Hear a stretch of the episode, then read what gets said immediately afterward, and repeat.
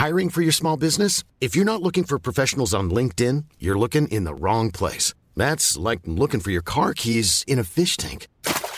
LinkedIn helps you hire professionals you can't find anywhere else, even those who aren't actively searching for a new job but might be open to the perfect role. In a given month, over 70% of LinkedIn users don't even visit other leading job sites. So start looking in the right place. With LinkedIn, you can hire professionals like a professional. Post your free job on linkedin.com slash people today. Millions of people have lost weight with personalized plans from Noom. Like Evan, who can't stand salads and still lost 50 pounds. Salads generally for most people are the easy button, right? For me, that wasn't an option. I never really was a salad guy. That's just not who I am. But Noom worked for me. Get your personalized plan today at Noom.com. Real Noom user compensated to provide their story.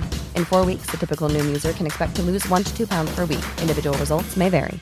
Hey, it's Ryan Reynolds, and I'm here with Keith, co star of my upcoming film, If, only in theaters, May 17th. Do you want to tell people the big news? All right, I'll do. it. Sign up now and you'll get unlimited for $15 a month in six months of Paramount Plus Essential Plan on us. Mintmobile.com slash switch. Upfront payment of $45 equivalent to $15 per month. Unlimited over 40 gigabytes per month. Face lower speeds. Videos at 480p. Active Mint customers by 531.24 get six months of Paramount Plus Essential Plan. Auto renews after six months. Offer ends May 31st, 2024. Separate Paramount Plus registration required. Terms and conditions apply if rated PG.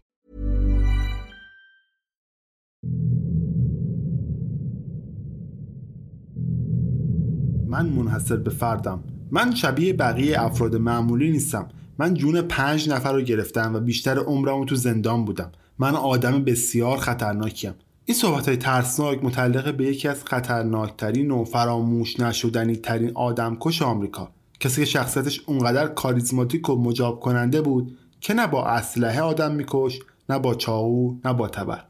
بلکه وسیله آدم اطرافش بقیه رو می‌کشه.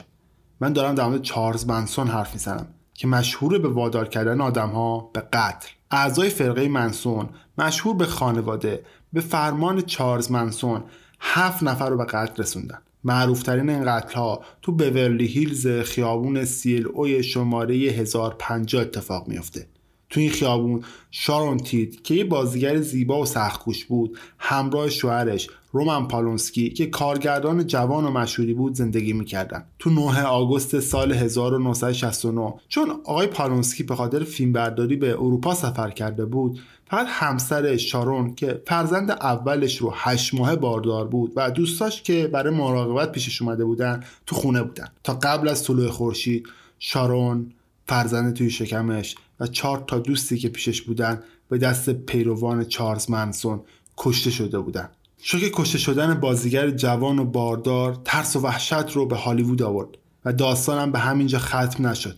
بلکه فردای اون روز روزماری و لو لابینکا هم به قتل رسیدن. این بار هم منسون کوچکترین حرکتی رو خودش انجام نداده بود. فقط کافی بود لب تر کنه تا پیروانش برن و بدون ذره ترحم قتل عام کنن. فقط در دو روز پیاپی خانواده منسون هفت نفر رو کشته بودن.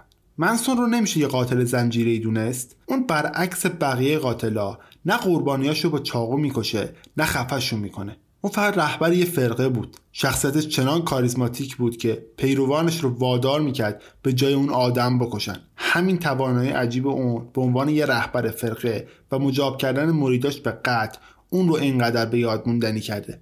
چطور منسو می‌تونست مردان و زنانی که به نظر معمولی و نرمال میمدن رو راضی کنه که کلمه به کلمه حرفاشو بخونن؟ منسو که بچه یه مادر بیمسئولیت بود چجوری تونست رهبر یکی از مرگبارترین فرقه های آمریکا بشه؟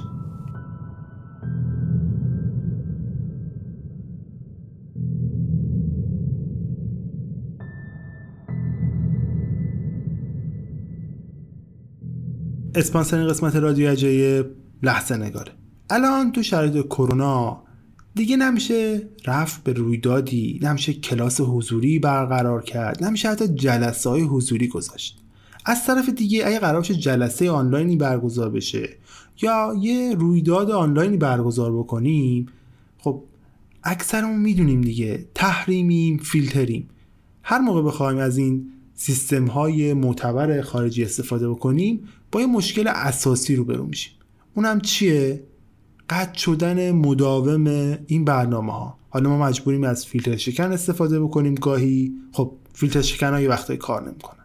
یه وقتایی به خاطر تحریم هایی که وجود داره نمی‌تونیم به طرز کامل از یک سرویس استفاده بکنیم. یا نمی‌تونیم هزینه خرید اون سرویس رو انجام بدیم. پس راه حلمون چیه؟ راه حلمون استفاده کردن از سرویس های مثل لحظه نگار. لحظه نگار این امکان به شما میده که بدون این که تو هیچ جلسه قطع بشید جلسه خودتون رو برگزار بکنید. شما می‌تونید تعداد زیادی آدم رو به این جلسات خودتون بیارید و جلساتتون رو برگزار بکنید. همچنین شما می‌تونید از طریق لحظه نگار کسب درآمد هم داشته باشید. اگه دوست دارید بدونید واقعا لحظه نگار چجوری کار می‌کنه یا می‌خواید ازش استفاده بکنید الان و کافی به سایتشون سر بزنید. آدرس سایتشون هم توی توضیحات این اپیزود قرار گرفته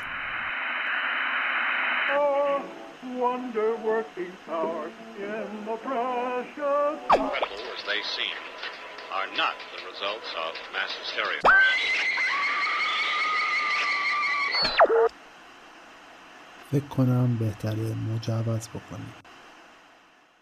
چون الان روی ایستگاه اشتباهی هستید.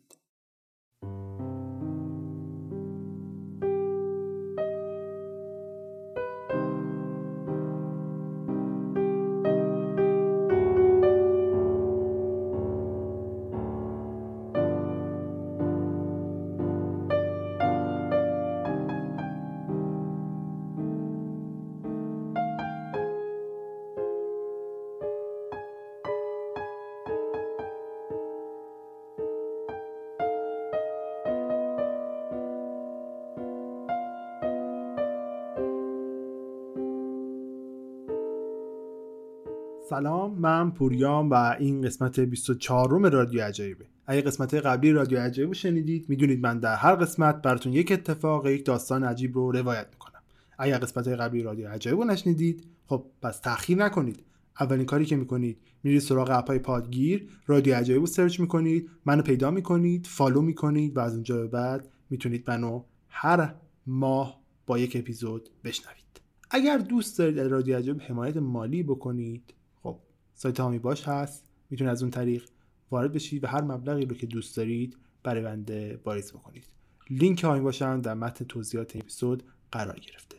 ولی بزرگترین حمایتی که می‌تونید از رادیو عجایب بکنید اینه که منو به بقیه دوستاتون به بقیه کسایی که فکر می‌کنید مثل شما من رو می‌تونه گوش بده و دوستم داشته باشه معرفی بکنید. این بزرگترین حمایت شماست.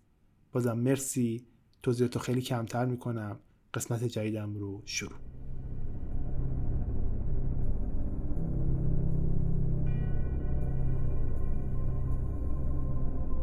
قبل از اینکه برسیم به اینکه چه چیزی منظورم تبدیل به یه رهبر فرقه موفق کرده بیاید اول ببینیم خود فرقه یعنی چی. اگر یادتون باشه تو قسمت جادو در مورد موضوع من حرف زدم و گفتم برای کارت معنی وجود نداره. در واقع برای فرقه یا به انگلیسی کارت هیچ وقت معنی که همه سرش توافق داشته باشن وجود نداشته. یعنی ریشه بر این کلمه وجود نداره. با این حال یکی از تعریف فرقا گروهیه که از یه دین اصلی نشد گرفته اما تعریفشون با تعریف دین اصلی متفاوته.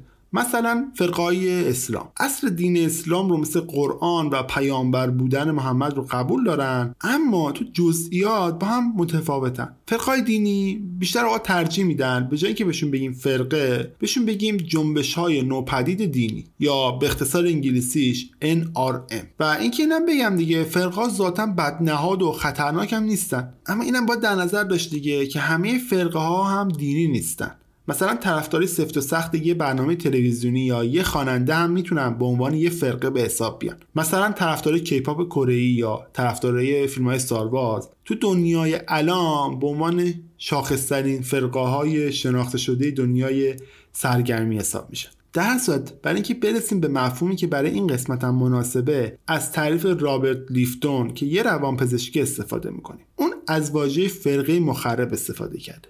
فرقه مخرب به فرقه گفته میشه که به صورت سازمان یافته به اعضای خودش یا دیگران آسیب میرسونه یا آنها رو می‌کشه. تو طول تاریخ رهبرای فرقای مخرب زیادی زندگی می‌کردن. اما رهبران فرقای مخرب تو آمریکا تا سال 1960 و 70 توسط عموم شناخته شده نبودن. چارلز منسون یکی از اولین رهبران فرقه های مخرب بود که دستگیر و رسوا شد. مارگارت سینگر روانشناسی دیگه ایه که شهرتش تو تحقیق در مورد فرقه هاست میگه که برای شناسایی یه فرقه مخرب باید به دنبال سرمنشه فرقه و نقش رهبر اون باشیم. خب از اینجا هم واضحتر شد دیگه. برای شناخت دقیق خانواده منسون با یه نگاهی بندازیم به چارلز منسون اصلا چطوری فرقه خانواده رو پایگذاری کرد.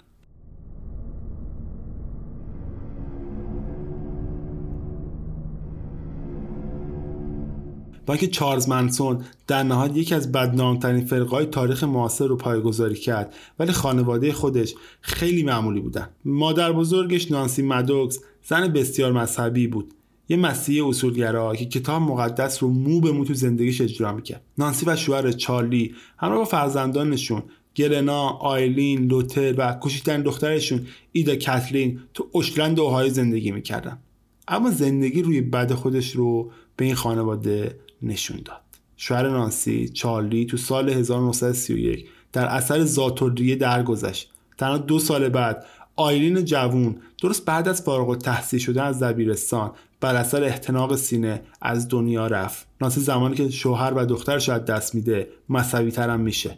اون تصمیم می‌گیره که دختر جوونترش یعنی ایدا کتلین رو جوری بزرگ کنه که تبدیل به یه زن اخلاقگرا و پرهیزکار بشه.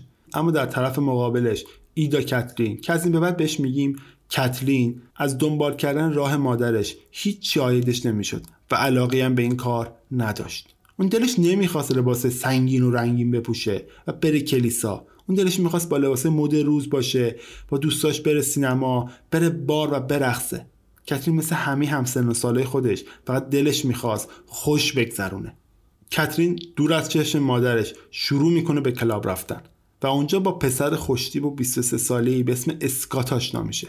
کترین و اسکات با هم دوست شدن و کترین این رابطه رو از مادرش مخفی می‌کنه.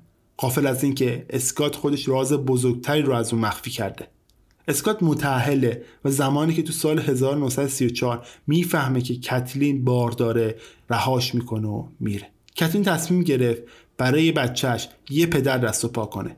به همین دلیل با مردی اسم ویلیام منسون ازدواج می‌کنه. دوازدهم نوامبر سال 1934 کتلین پسری به دنیا آورد و اسم اون رو به یاد پدرش گذاشت چارلز مایلز منسون. کتلین با اینکه ازدواج کرده بود و یه پسرم داشت اما هنوز یه نوجوان 16 ساله بود که نمی‌خواست خیلی زمانش رو با مادری کردن بگذرونه. اون چارلز رو به دوستا یا فامیل میسپرد تا بتونه با دوستاش بره مهمونی. حتی گاهی وقتا با برادرش روتر می‌رفت بیرون و تا چند روز بعد بر نمیگشت. اینجا بود که مادر کتلیل نگران میشه و شک می‌کنه که نکنه بچه‌هاش با هم میرن و از مردم دزدی می‌کنن. و متاسفانه این شک خیلی زود به یقین تبدیل میشه.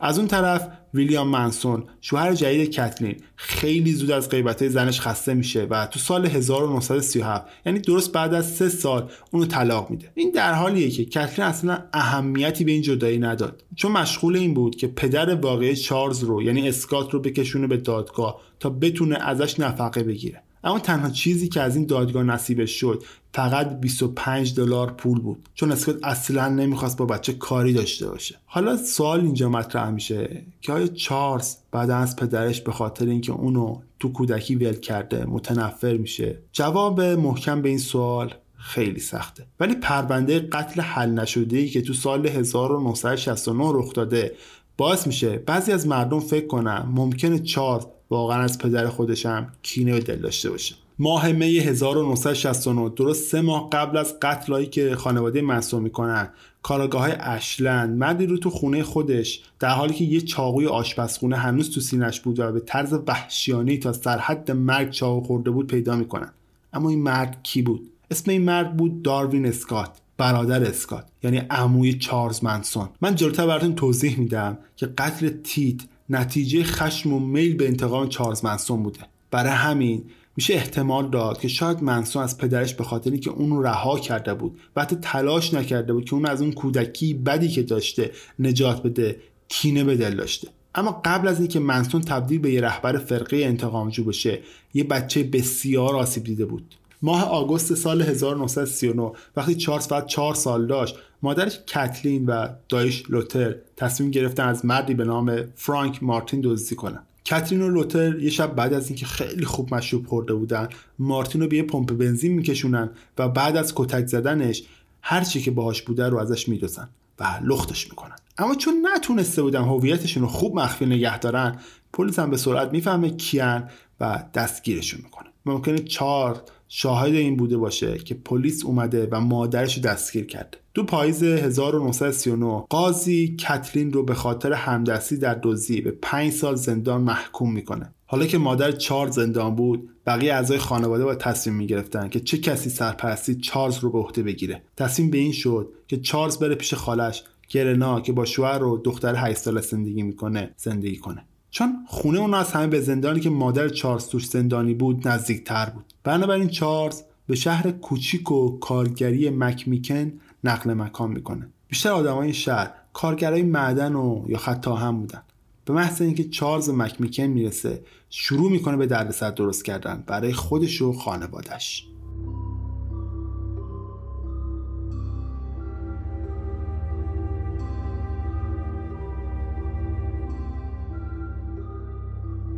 چارلز از پسر همسن سال خودش جسه کوچیکتری داشت. اما اینو با اخلاق بدش جبران می‌کرد. اون همیشه دلش می‌خواست تو مرکز توجه باشه و وقتی هم بهش توجه نمی‌شد عکس عمل شدیدی نشون می‌داد. به نظر میسه تنبیه اصلا روش اثر نداره.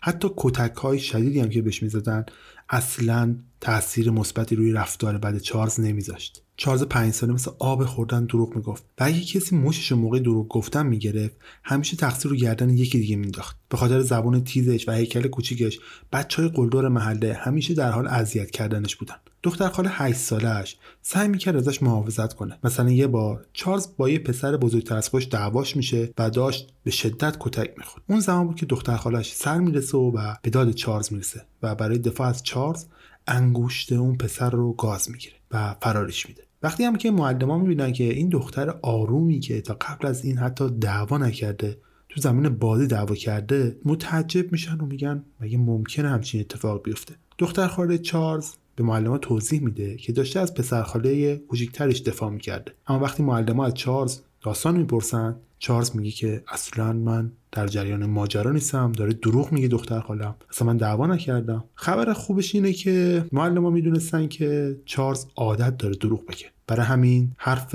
دختر خاله چارلز رو قبول می‌کنن رو و آزادش می‌کنن. اما در طرف مقابل دختر خاله چارلز می‌فهمه که ذات واقعی چارلز چیه. می‌فهمه که اون یه دروغگوه. که می‌خواد به هر قیمتی که شده از تقصیر فرار کنه و نمی‌خواد خودش رو مقصر جلوه بده. اما نمی‌دونست چند سال بعد علاوه بر این ناامیدی از پسر خالش هم وحشت زده هم میشه.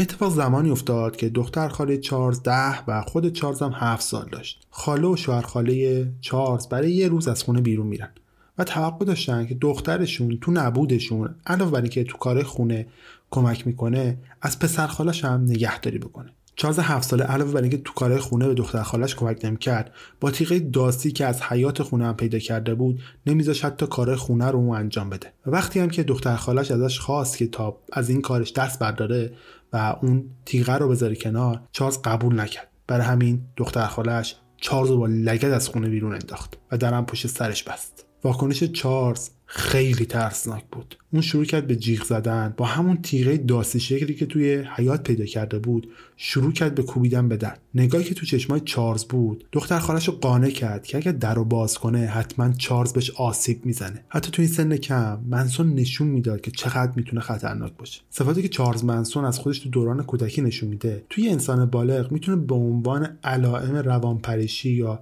سایکوپاتی در نظر گرفته بشه. علامی که تو رهبران و فرقه های مخرب شایع است. رابرت هیر که یه روانپزشکه به این دست از صفاتی که روانپریشی از خودشون نشون میدن میگه خودشیفتگی خشونت آمیز که شامل دروغگویی شدید و بیدلیله خودبینی اقدام به تملق و فریب دادن دیگرانه عدم توانایی پذیرش مسئولیت انجام کار بدون فکر و از روی هوس نداشتن قدرت همدلی و درک نداشتن احساس مناسب در شرایط مختلفه و کلی موارد دیگه. صفات دیگه که روانپریشا همیشه به نمایش می‌ذارن عدم هدف گذاری واقع بینانه است.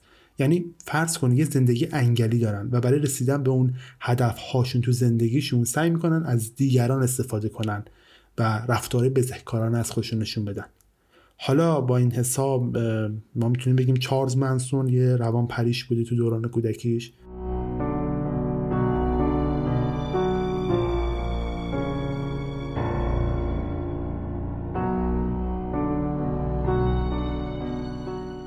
روانشناسا کلا دوست ندارن به بچه ها بگن که روان پریشن و این برچسب به بچه ها اصلا نمی‌زنن. بلکه میگن که اون بچه داره نشونه های فقدان عاطفه رو از خودش نشون میده که یه سری علائم خاصی داره که دقیقا شبیه به علائم روان پریشا. شبیه به همون علائمی که من قبلتر براتون توضیح دادم یعنی میشه گفت همون علائم رو نشون میدن بچه ها از خودشون توی دوران کودکی. از یه طرف دیگه برسه یه تحقیق که انجام شده به این نتیجه رسیدن که احتمال بزهکار شدن و روانپری شدن بچههایی که فقدان عاطفه دارن تو زمانی که بزرگسال هستن سه برابر آدمای عادیه. همچنین احضار می‌کنن که حدود 50 درصد جرایم خشونت آمیزم توسط روانپریشا انجام میشه. یعنی چی؟ یعنی وقتی که یه بچه که فقدان عاطفه داره بزرگ بشه و درمان نشه دچار چی میشه؟ دچار روانپریشی میشه. و خود روانپریشا هم حدودا 50 درصد مواقع آدمای بزهکاری هستن. یه نکته جالب دیگه هم که در مورد بچههایی که فقدان عاطفه دارن اینه که اون اصلا به تنبیه هیچ واکنشی نشون نمیدن. یعنی سیمکشی مغزشون یه مقدار با ماها فرق می‌کنه. تنبیه حتی اگر شدیدم باشه روی اون اصلا اثری نمی‌ذاره. خب حالا بیایم رفتارهای کودک چارلز منسون رو با یه کودکی که فقدان عاطفه داره یه مقایسه بکنیم. نظرتون به نظرتون آیا چارلز منسون هم نمادی از یک کودک فقدان عاطفه داره؟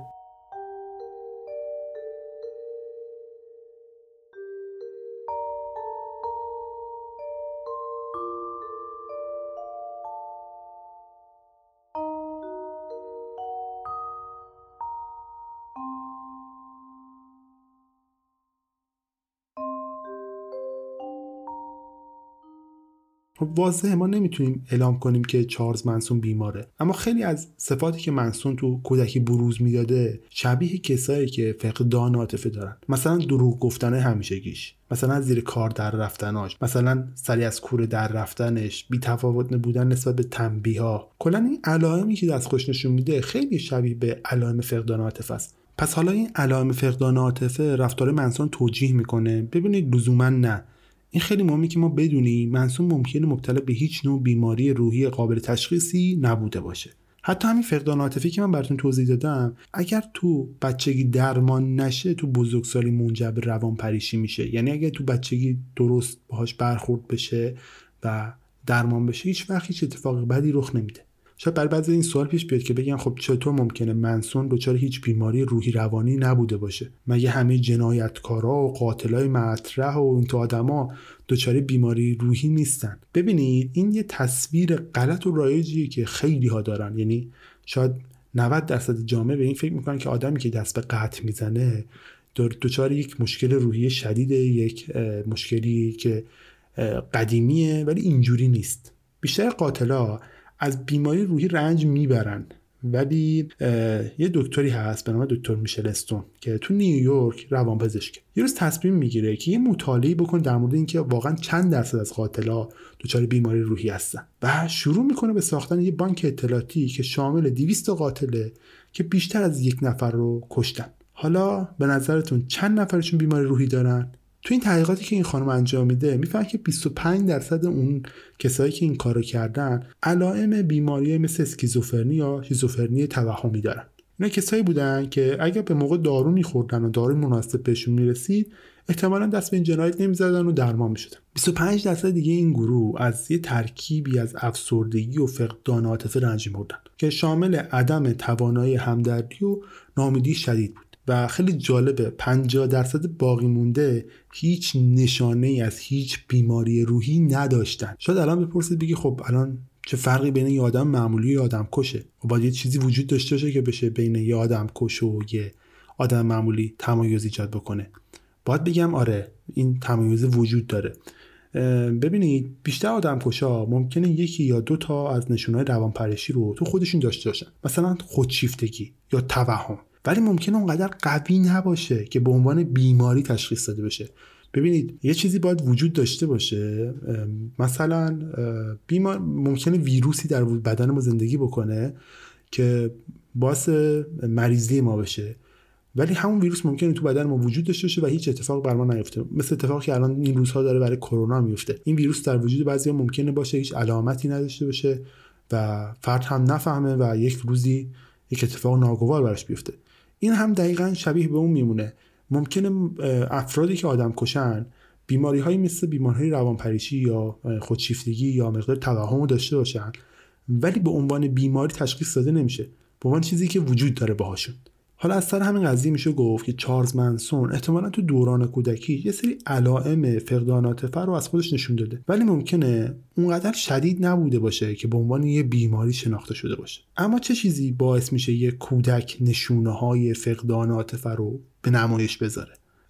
بیشتر روانشناسا باور به این دارن که فقدان عاطفه کودک می‌تونه دلایل داخلی و خارجی داشته باشه. کودک ممکنه با حس همدلی و عاطفه به دنیا بیاد اما به خاطر بد سرپرست بودن و محیط بد خونهشون در نهایت دچار بیاتفگی کامل میشه. برای اینکه بتونه خودش رو در این محیط ایزوله بکنه از محیط خودش رو جدا بکنه بتونه در برابر اون محیط خشنی که داره دفاع بکنه نیاز داره شبیه به اون محیط بشه ذاتا اون بچه.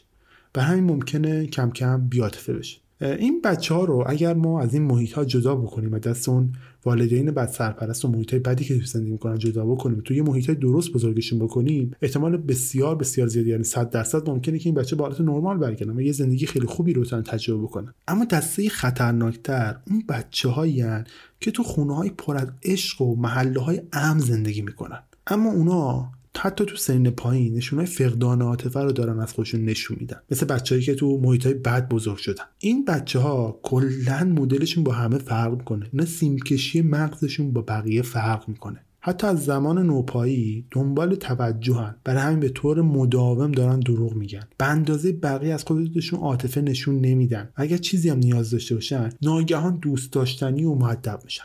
خب حالا این رفتاری که ما از منصوم می‌بینیم به نظرتون اکتسابیه یا موروسیه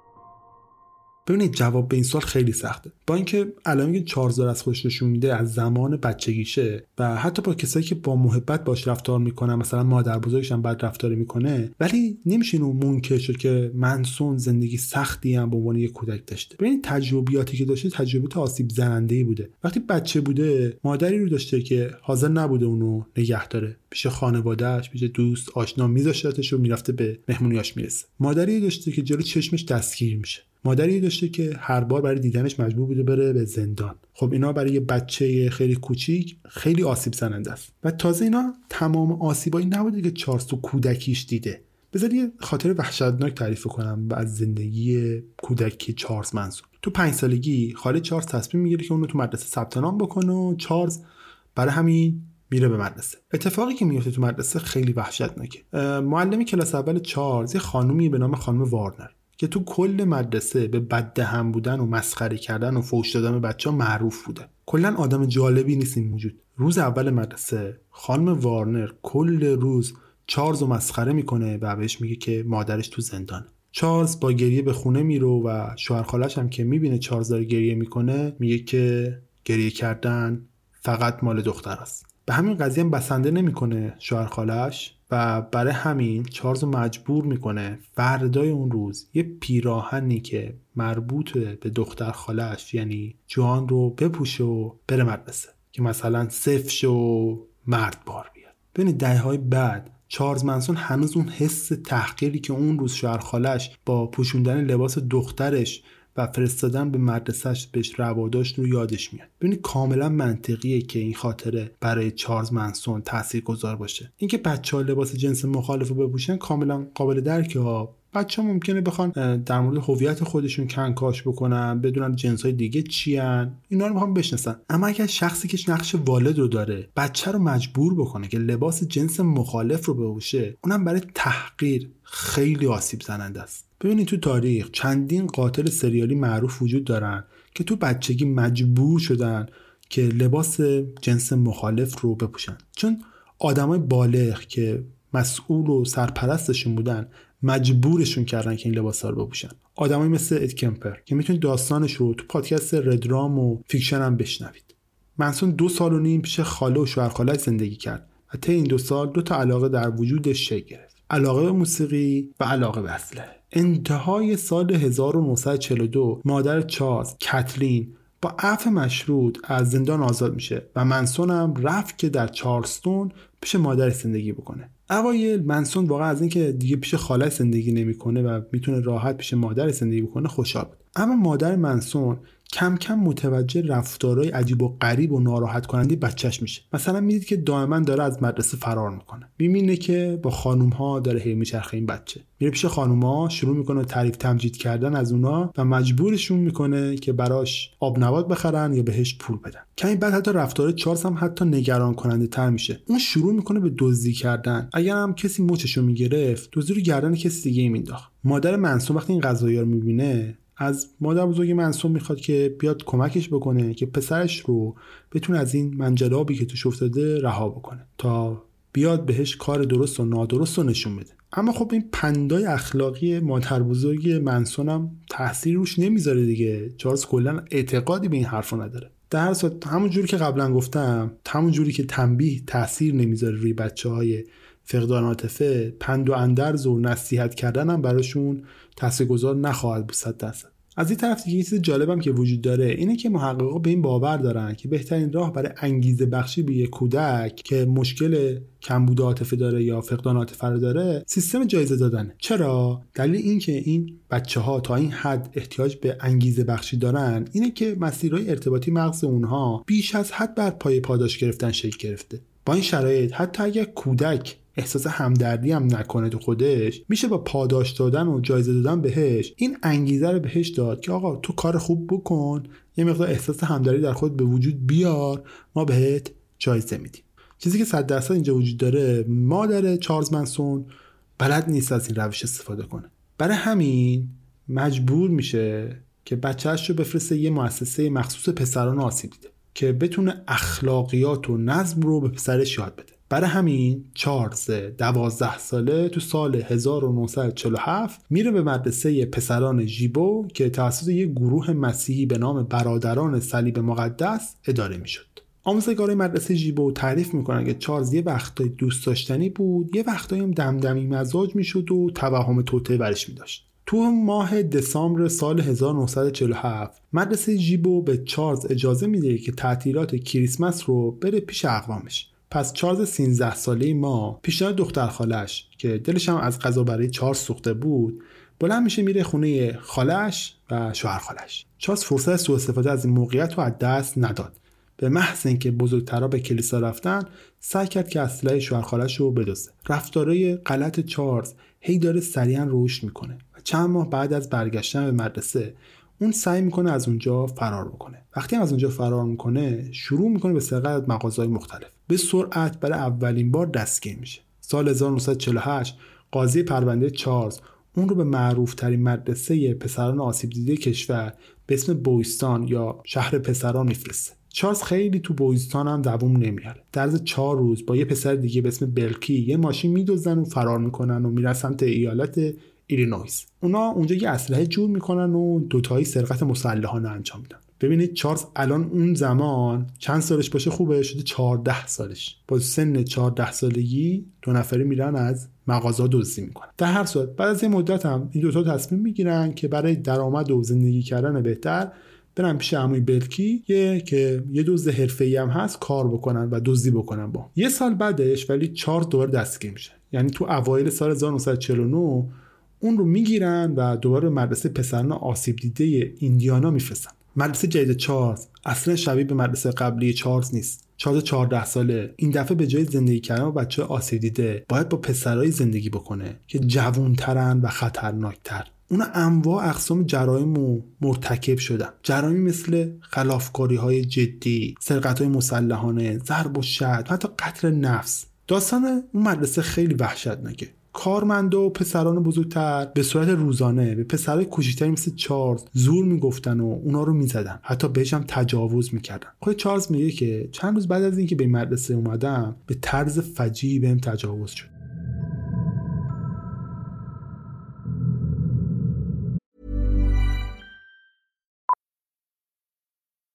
Millions of people have lost weight with personalized plans from Noom, like Evan, who can't stand salads and still lost 50 pounds. Salads, generally, for most people, are the easy button, right? For me, that wasn't an option. I never really was a salad guy. That's just not who I am. But Noom worked for me. Get your personalized plan today at Noom.com. Real Noom user compensated to provide their story. In four weeks, the typical Noom user can expect to lose one to two pounds per week. Individual results may vary.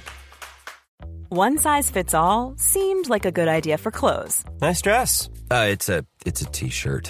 Until you tried it on. Same goes for your healthcare.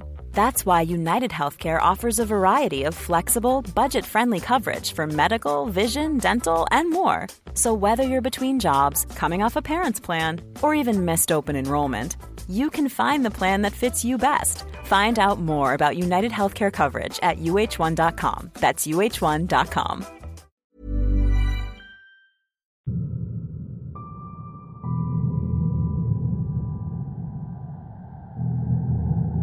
قربانی تجاوز شدن تو سن پایین می‌تونه آسیبای روحی فراوونی رو تو فرد به وجود بیاره. مثلا اختلال استرس بعد از زایه یا اختلال گسستگی که یه مکانیزم دفاعی بعد از زایه رخ میده که ارتباط شخص رو با درجات مختلفی از محیط بیرونی قطع می‌کنه.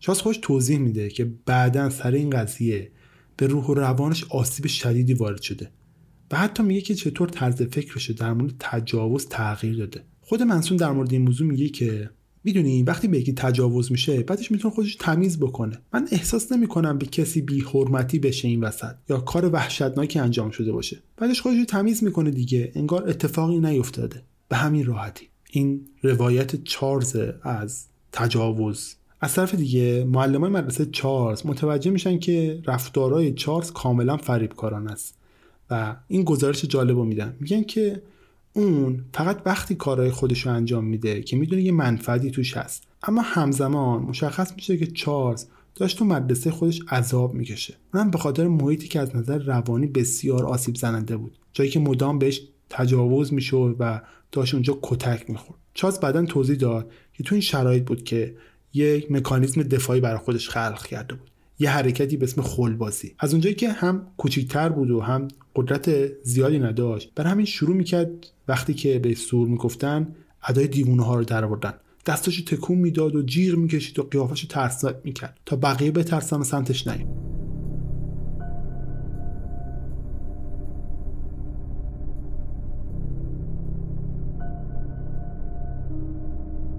چارلز تو هم یه سال اول فقط چهار بار سعی می‌کنه از مدرسه فرار بکنه و در نهایت تو ماه اکتبر موفق میشه با 6 تا از بقیه پسرها از مدرسه فرار بکنه. اما با اینکه سریعا پلیس دستگیرش می‌کنه ولی دست از تلاش بر نمیداره.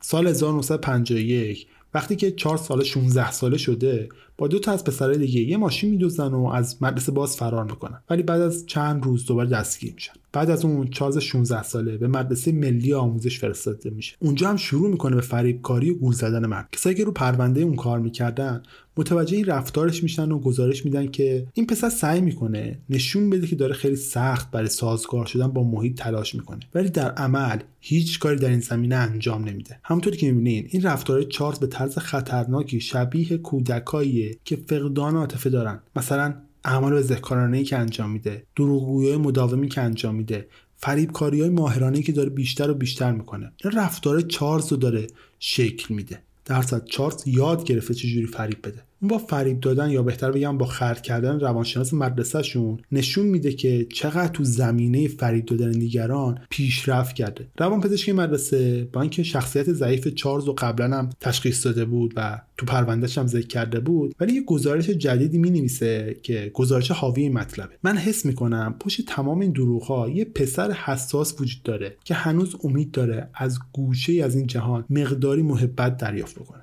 چارلز تونسته بود روانپزشکش رو متقاعد کنه که همه مشکلاتش تو زندگیش به خاطر این بوده که مادرش ازش محبتش رو دریغ کرده. روانپزشک مدرسه باور می‌کنه که چارلز برای تغییر کردن فقط به یه مقدار افزایش اعتماد به نفس نیاز داره و پیشنهاد میده که اون رو به یه مدرسه دیگه با شرایط بهتر منتقل بکنه. پس چارلز رو به مدرسه پل طبیعت منتقل می‌کنه. متاسفانه چارلز نتونست اون رفتارهای خوبی که تو مدرسه قبلی نشون می‌داد رو اینجا نشون بده و نتونستم زیاد دوام بیاره. چرا؟ چند روز بعد از اینکه به این مدرسه منتقل میشه چارلز در حالی که یه چاقو تو دستشه و روی گلوی یه پسر دیگه گذاشته و در حال تجاوز بهشه دستگیر می‌کنه. و بعد از این قضیه اونو به یه کانون بازپروری فدرال میفرستن. به اندازه خشونت های جنسی از خودش نشون میده که تو دسته بسیار خطرناک دسته بندیش می‌کنن. به همین دلیل خیلی زود به یه مرکز امنیتی بالاتر منتقلش می‌کنن. چیزی که عجیبه تو این نقطه چارلز دیگه ترمز رو می‌کشه و سعی می‌کنه یکم اوضاع رو بهتر بکنه. خوندن نوشتن یاد می‌گیره تبدیل به یه زندانی نمونه میشه تا حدی که بهش اجازه میدن تو سن 19 سالگی بره و با خاله و شوهرخالش دوباره زندگی بکنه. اون شروع می‌کنه توی مدت با مادر بزرگش به کلیسا رفتن و این کلیسا بود که ایده های اولیه فرقش رو به اون میده. ایده که جهنم یه حفره بی انتهاست ایده که زنها باید از مردان اطاعت بکنن. اینکه افراد باید هویت خودشون رها بکنن. چارلز سعی می‌کنه توی این مدت به مدرسه جدیدتر بره به نام مدرسه سانده که یه مدرسه دینی بود. سعی می‌کنه اونجا دوست پیدا بکنه اما به صورت به خاطر صحبتهایی که در مورد خشونت و مواد می‌کنه هم کلاسی دیگه رو از خودش گریزون می‌کنه. بنابراین شروع می‌کنه به تقویت تنها استعدادی که داشت. یعنی فریب دادن دختران آسیب پذیر مثلا یه بار که به خونه دختر خالش رفته بود دختر خالش می‌فهمه که چارلز در حال دلبری کردن از یه دختریه که برای مشاوره اومده اونجا. چارلز بیدریق از دختر تعریف و تمجید می‌کرد و دختر خالش هم فهمید که چارلز روی حساس بودن دختر حساب کرده و ازش داره سوء استفاده می‌کنه. دختر خالش وقتی شرایطو می‌بینه سعی می‌کنه از اون دور بشه و از اون رفتار چارلز هم بدش میاد و, و مجبور میشه کلا خونه رو ترک بکنه و بیاد بیرون. وقتی چارلز 20 ساله میشه هدفش رو یکم بالاتر می‌بره و شروع می‌کنه با یکی از دخترای محبوب محله به نام روزالیلی ویلیامز قرار گذاشتن. و تو 13 جوان 1955 هم بهش پیشنهاد ازدواج میده و با هم ازدواج می‌کنن. دیگه اینجا به نظر میسه چارلز تصمیم گرفته یه زندگی نرمال و معمولی رو برای خودش داشته باشه. شروع می‌کنه توی مک میکن کار کردن. چند تا دوست پیدا می‌کنه یه کار برای خودش پیدا می‌کنه شروع می‌کنه به یاد گرفتن گیتار اما اوضاع همینجوری دووم نمیاره. همسر چارلز چند ماه بعد از ازدواج باردار میشه و چارلز هم برای درآمد اضافه شروع می‌کنه به دزدیدن ماشین. تابستون سال 1955 چارلز تصمیم می‌گیره که مک میکن رو ترک بکنه و به دیدن مادرش به کالیفرنیا بره. اون یه ماشین میدزده و با همسرش تا کالیفرنیا رانندگی می‌کنه. چارلز مادرش رو می‌بینه و شروع می‌کنه به لذت بردن از زندگی تو لس آنجلس. اما خوشی همیشه برای چارلز ادامه نداره. اون ماشینی که دزدیده بود میشه پایان تمام خوشی چارلز. چارلز این بار دستگیر و متهم به دزدی ماشین و انتقال اون به یه ایالت دیگه میشه که جرم فدرال سنگینی هم براش محسوب میشه. قاضی پرونده چارلز یه روانشناس داشته به نام دکتر ادوین مکنیل که با چارلز جلسه مشاوره می‌ذاره و چارلز پیش اون ادعا می‌کنه که به خاطر اینکه همه زندگیشو تو مدرسه بازپروری بوده نمی‌دونه چطوری می‌تونه یه زندگی مفید و با درآمد درست داشته باشه. دوتا مکنیل وقتی متوجه میشه که چارلز متأهل و یه بچه هم تو راه داره می‌بینه که خب شاید این بار چارلز سزاوار یه عفو مشروط باشه. پس چارلز پنج سال عفو مشروط گرفت. یعنی اگر پنج سال آتی دست از پا خطا نمی‌کرد نمی‌رفت زندان. اما وقتی تو فوریه 1956 یه قرار دادگاه دیگه براش گذاشتن تصمیم گرفت که با زنش از شهر فرار کنه. البته این بار هم سه ماه بعد فقط چند وقت بعد از اینکه بچهش یعنی پسر چارلز منسون جونیور دنیا آمد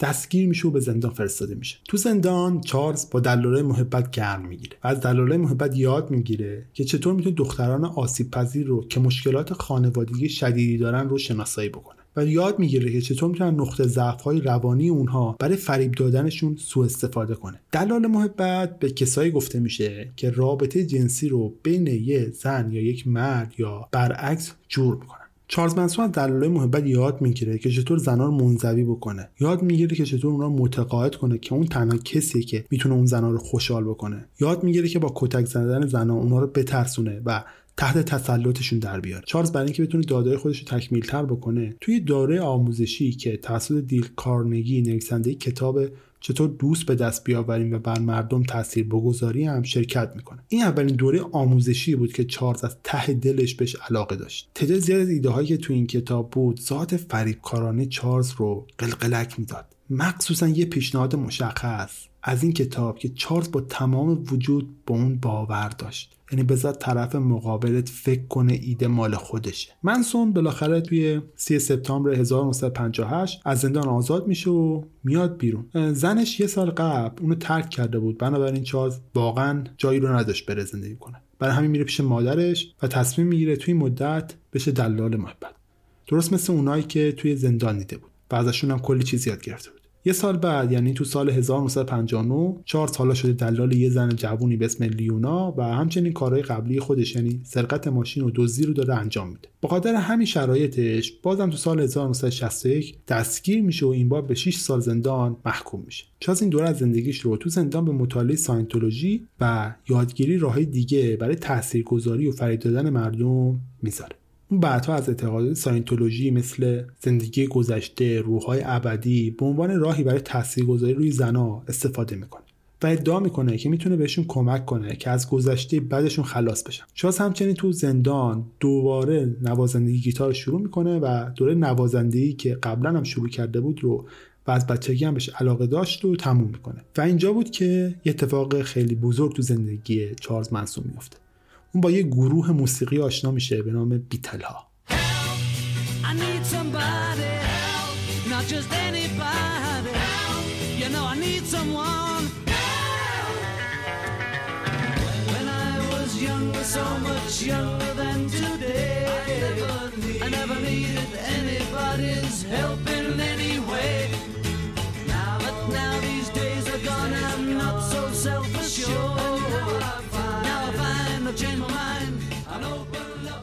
چارلز می‌خواست درست مثل بیتل ها توسط همه دنیا شناخته و دوست داشته بشه. اون شروع به نوشتن آهنگای خودش کرد و برنامه ریزی کرد که یه موسیقیدان معروف بشه.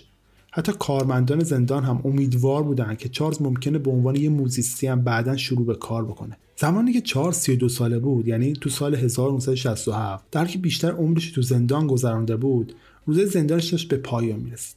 و اینجاست که یه تصمیم قافل گیر کننده می‌گیره. اون برای مدیر زندان یه درخواست میفرسته که بهش اجازه بدن توی زندان بمونه و عفو مشروط نگیره. البته در واقع این خیلی امر عجیبی نیست. زندان دنیایی بود که چارلز قوانینش رو میشناخت. می‌دونست چطور توش دووم بیاره. همونطور که اون قبلا به روانشناسش دکتر مکنیل اعتراف کرده بود می‌گفت که من نمی‌دونم بیرون زندان با چطوری زندگی بکنم. نمی‌دونم چطوری با روزگار بگذرونم. ولی خب اتفاقی که میفته کاملا واضحه دیگه. درخواست چارلز رد میشه و تو سال 1967 چارلز بالاخره آزاد میشه و مأمور عفو مشروط چارلز هم بهش اجازه میده که مکان زندگیش رو به سان فرانسیسکو تغییر بده. اما تابستان 1967 یه تابستون معمولی نیست تابستون عشقه.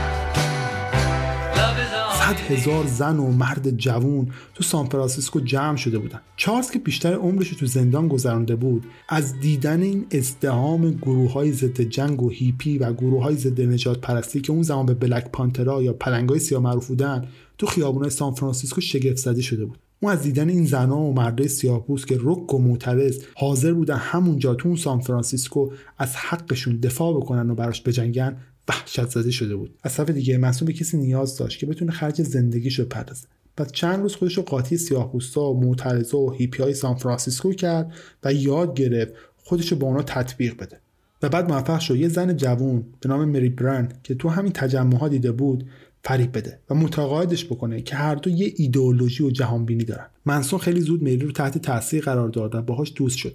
و مری منسون رو دعوت کرد که با اون زندگی بکنه. منسون تمام تکنیکایی که تمام عمرش رو صرف یادگیریشون کرده بود و با موفقیت کامل روی مری پیاده کرد. مری رو متقاعد کرد که تنها منسونه که می‌تونه بهش احساس شنیده شدن ارزشمند بودن خاص و زیبا بودن رو بده. و با استفاده از یک ایده جدیدی که از شعارهای عشق آزادی هیپیا یاد گرفته بود مری رو متقاعد کرد که اجازه بده زنای دیگه ای هم با خودشون توی خونه زندگی بکنن. منسون با استفاده تکنیکایی که بالاخره جا افتاده و استادانه شده بودن شروع کرد به جذب کردن زنان آسیب پذیر و ضعیف. تا جایی که کمی بعد یه گروه بزرگی از زنایی که خودشون رو وقف منسون کرده بودن دورش جمع شده بودن. کم کم منسون اونها رو خانواده صدا می‌کرد. اون از ایده‌ای که سالها پیش تو کلیسا براش ایجاد شده بود که زنها باید از مردان تبعیت بکنن اینجا استفاده کرد. و توسط این ایده اون اعضای خانواده رو مجبور می‌کرد با هر کسی که اون می‌خواد بخوابه. اون کم کم از سان فرانسیسکو هم فراتر رفت و با یک اتوبوس مدرسه که روش رنگین کمون هم نقاشی کرده بود تو جاده ها میگشت و عضو جدید می‌گرفت. منسون تو پاییز 1967 خانواده در حال رشد خودش رو به لس آنجلس منتقل می‌کنه و به خاطر اینکه منابع درآمدی هم نداشتن به آشغالگردی میپرداختن. یه سال بعد منسون و خانوادهش تو محلی که برای فیلمبرداری فیلم های وستن استفاده می‌شد به عنوان سرایدار ساکن میشه. منسون از ابتدا قصد داشت از زنای خانوادهش به عنوان ابزاری برای تبدیل شدن خودش به عنوان یه موزیسین مشهور مثل بیتل ها استفاده کنه و بالاخره تو بهار 1968 وقتی دنیس ویلسون درامر گروه بیچ بوز به دو تا از زنای خانواده منسون تو جاده برخورد می‌کنه شانس در خونه منسون می‌زنه.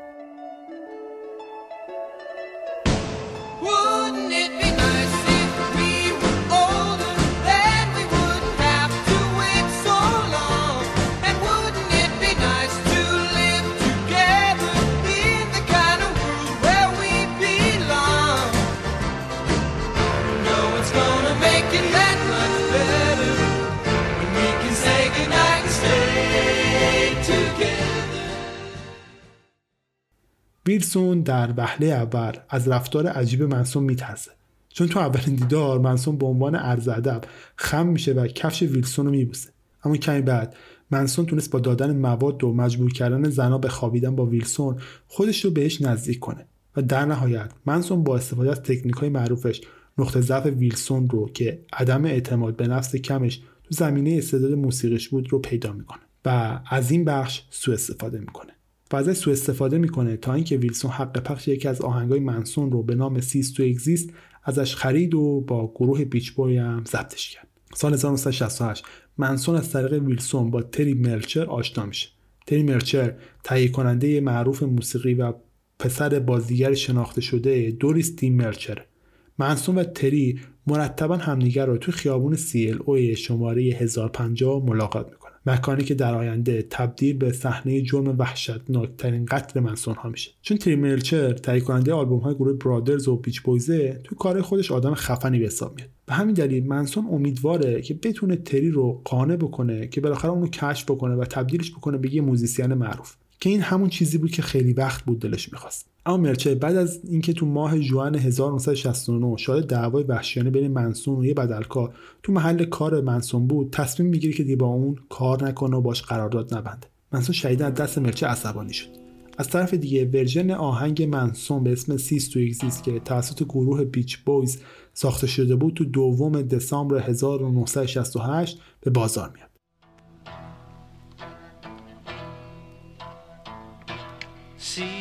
cease to exist. Just come and say you love me.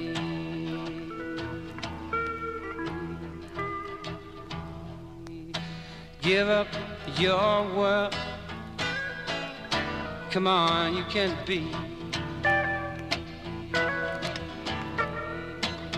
I'm your kind. اما اتفاقی که این وسط افتاده اینه که ویلسون یه سری تغییرات روی آهنگ داده که منسون رو شدیدا به هم ریخته می‌کنه. اول از همه اسم آهنگ رو عوض کرده دوما ویلسون آهنگ رو دستکاری کرده بود.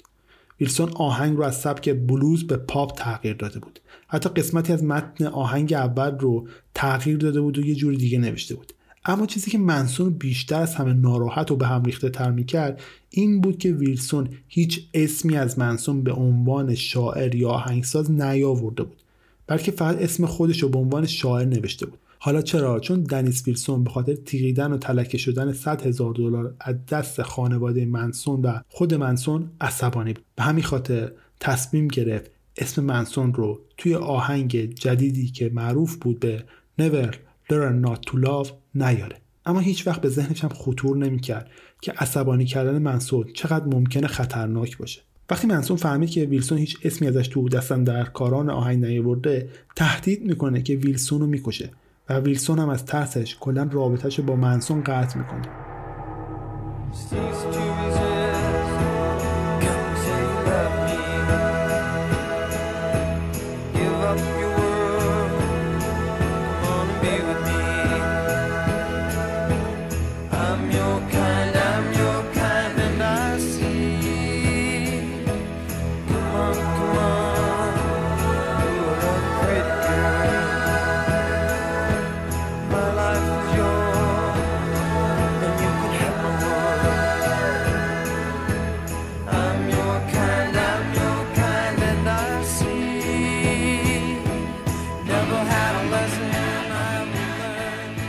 اینطور شد که دیگه از تابستون 1969 منسون هیچ رابطه دیگه تو صنعت موسیقی نداشت. اون از اینکه شانسش توی معروف شدن و محقق شدن رویاش رو از دست داده بود شدیدا عصبانی بود. و مثل همیشه همه رو مقصر می‌دونست جز خودش. البته با وجود اینکه ویلسون و ملچر رو از دست داده بود ولی هنوز وفاداری بیقید شرط خانوادهش رو حفظ کرده بود. منصوب بر اعضای خانوادهش پیشگویی می‌کنه که آخر زمان تو راهه. یعنی یه جنگ بین نژادی داره شروع میشه. سیاپوستای جنگ طلب باعث این جنگ هم میشن. یه جنگ خونین بین سفیدپوستای نجات پرست و سفیدپوستای آزادی خواه آخر این جنگ هم یه تعداد کمی سفیدپوست باقی میمونن که بعد از جنگ میان و تمام باقی مونده سفیدپوستا رو قتل عام می‌کنن. منصوب میگه ولی خانواده من توی دره توی یه جایی به نام دره مرگ توی حفره بی انتها زندگی می‌کنن و وقتی هم که جنگ تموم میشه به بیرون میان و بر روی زمین حکمرانی خواهند کرد. و میشن تنها سفید پوستان زنده روی زمین. اون میگه وقتی که تمدن فاسد قبلی توسط سیاه پوستا پاکسازی بشه خانواده منسو می‌تونه بیاد روی سطح زمین و به سیاه پوستا حکمرانی بکنه. منسو از ته دلش اعتقاد داره که سیاه پوستا برای اینکه بتونن خودشون رو مدیریت بکنن زیادی احمق و بیتمدنن و از خداشونه که منسون بیاد و بهشون حکمرانی بکنه. این پیشگاه زمانی پررنگتر میشه که آلبوم جدید گروه بیتلز به اسم سفید منتشر میشه. منصور شیفته این آلبومه. بارها بارها این آلبوم از اول تا آخر گوش میده. تا بالاخره معتقد میشه که این آلبوم حاوی سرنخهاییه در مورد اون جنگ قریب الوقوع. مثلا مطمئن میشه که اسم جنگ آخر زمانی که پیشگویی کرده تو آلبوم گفته شده. یعنی جنگ هلتر اسکلتر.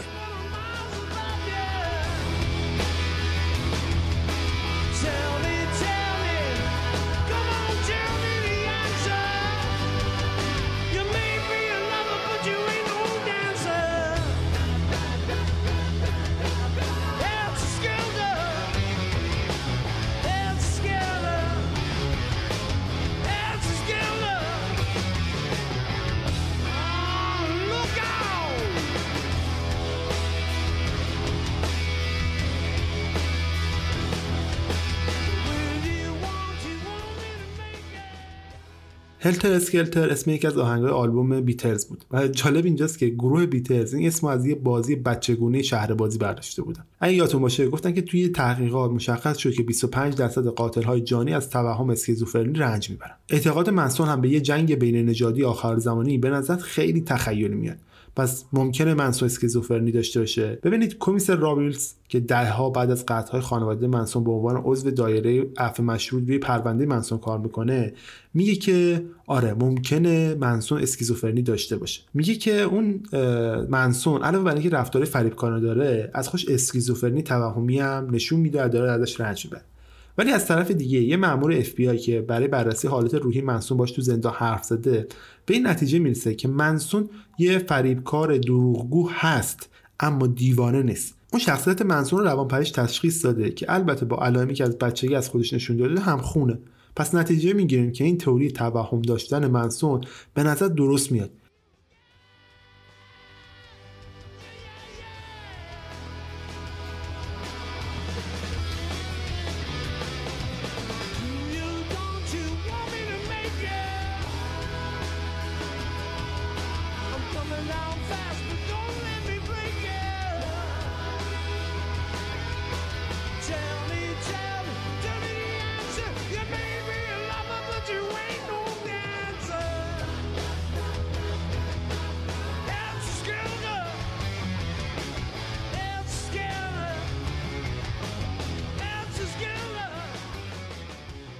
منسو که دیده بود بیتر چه قدرتی روی طرفدارش داره فکر کرده بود ممکنه بتونه از موسیقی به عنوان محرکی برای شروع جنگ قریب الوقوعی که پیشگوش کرده استفاده کنه. اما وقتی تلاشش برای شعله کردن این جنگ نژادی با بیرون دادن آهنگ سر ماجرای ویلسون بینتیجه مون تصمیم گرفت راه انداختن جنگ رو یه مقدار مستقیمتر رهبری کنه. پس فقط دو ماه بعد منسون به خانوادش دستور داد که هفت نفر رو بکشن تا جنگ شروع بشه. شارون تید و چهار تا دوستش توی 9 آگوست 1969 تو خیابون سی ال شماره 1050 یعنی آدرس قدیمی تریمیرچر کشته میشن. روزماری و لو لوینکا هم شب بعدش به طرز فجی تا سرحد مرگ چاقو می‌خورن. عجیب ترین چیز زمان منصور اینه که اون حتی لازم نبود یه نفر رو مستقیما بکشه. خیلی راحت از تکنیک هایی که از بچگی مشغول یاد گرفتنشون بود استفاده می‌کرد که یک گروه از زنان و مردان معمولی رو مجاب کنه تا براش آدم بکشن.